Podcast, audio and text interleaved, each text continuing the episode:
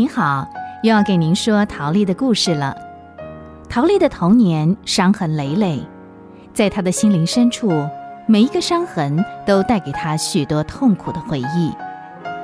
陶丽小时候是跟着母亲过的，可是母爱对她来说却一直是可望而不可及。母亲只爱妹妹，因为妹妹长得像妈妈。陶丽和妹妹在孤儿院里待过七年。十三岁的那一年，陶丽听到了福音，知道这个世界上还有上帝爱她。从此，她心中就有了依靠。离开孤儿院的时候，一位好心的保姆送给她一本圣经。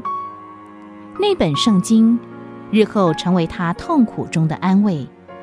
不管代养人如何的虐待她。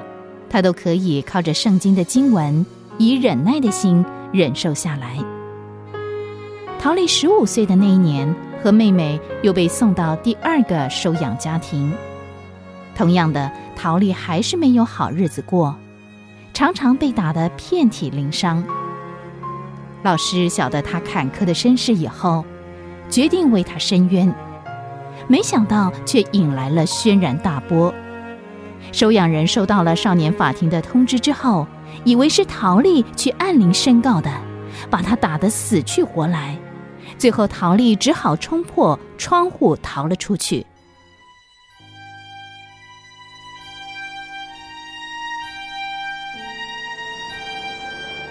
当陶丽再度醒过来的时候，天好黑啊！渔人码头见不到一个人影儿，唯一的亮光。是金门大桥上来回奔驰的汽车灯光。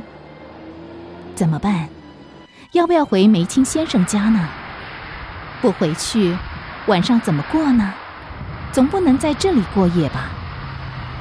可是，回去，准又是一顿毒打。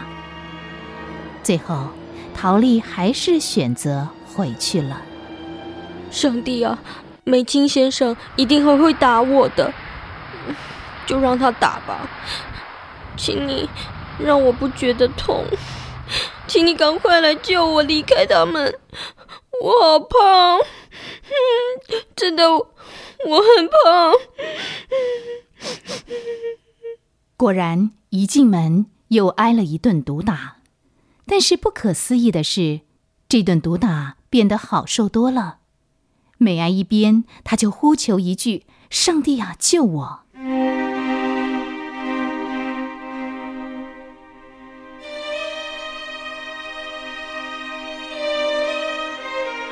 当陶丽被两位官员带进法庭的时候，脸色苍白。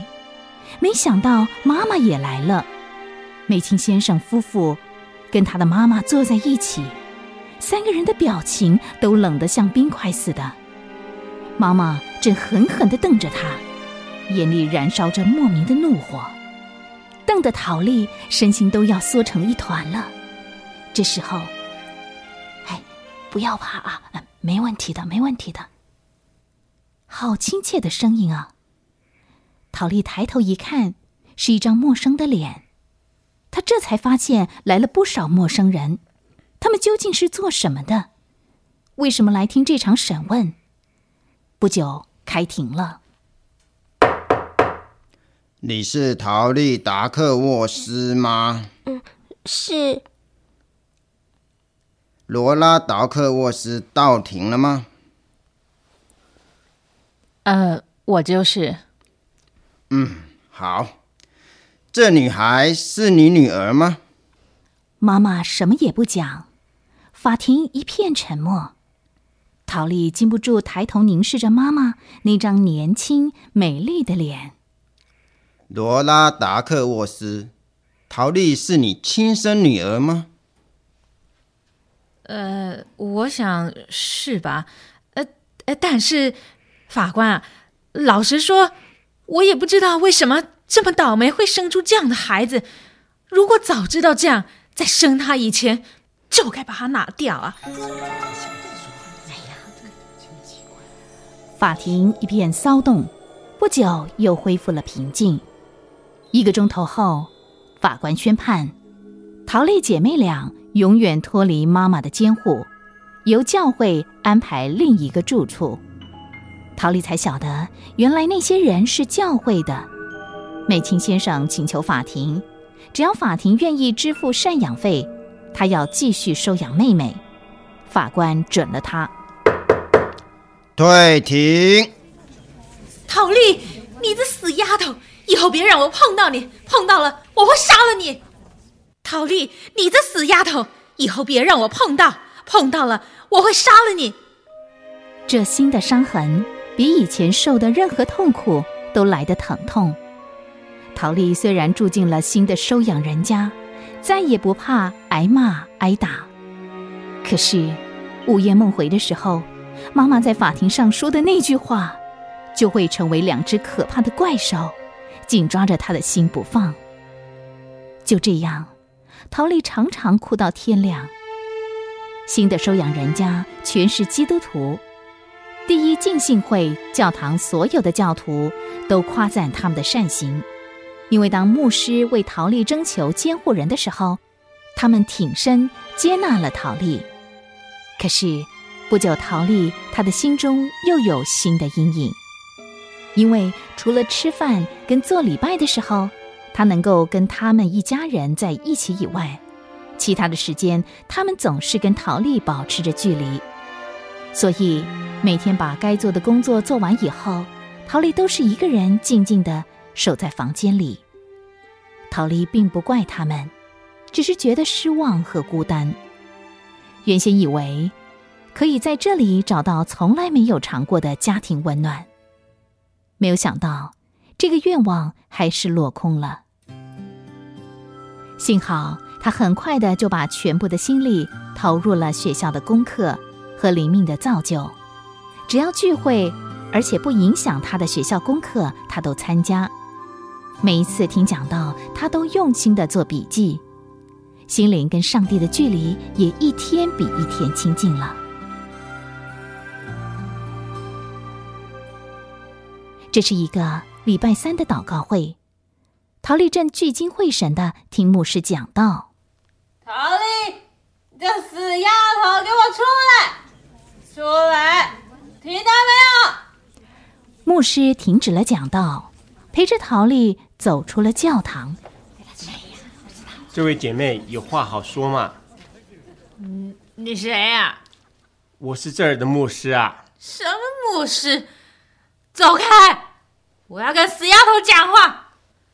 过来，不过来，你怕了？妈，住口！谁是你妈？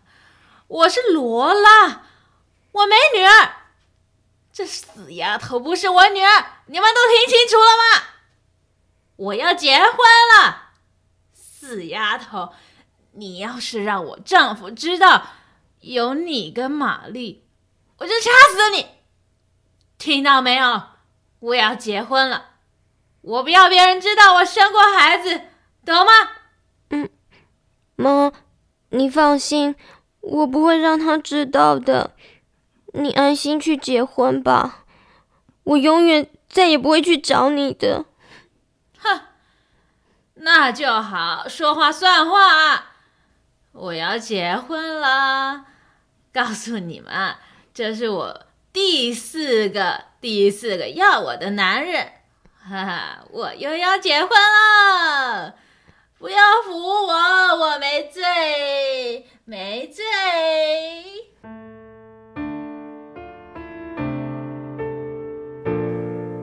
望着妈妈蹒跚的背影，陶丽的心一阵酸楚。虽然她才十六岁。但是已经能够了解什么是空虚和无奈。此刻的妈妈，在最言最语当中所讲出的，不就是人生最可悲的空虚与无奈吗？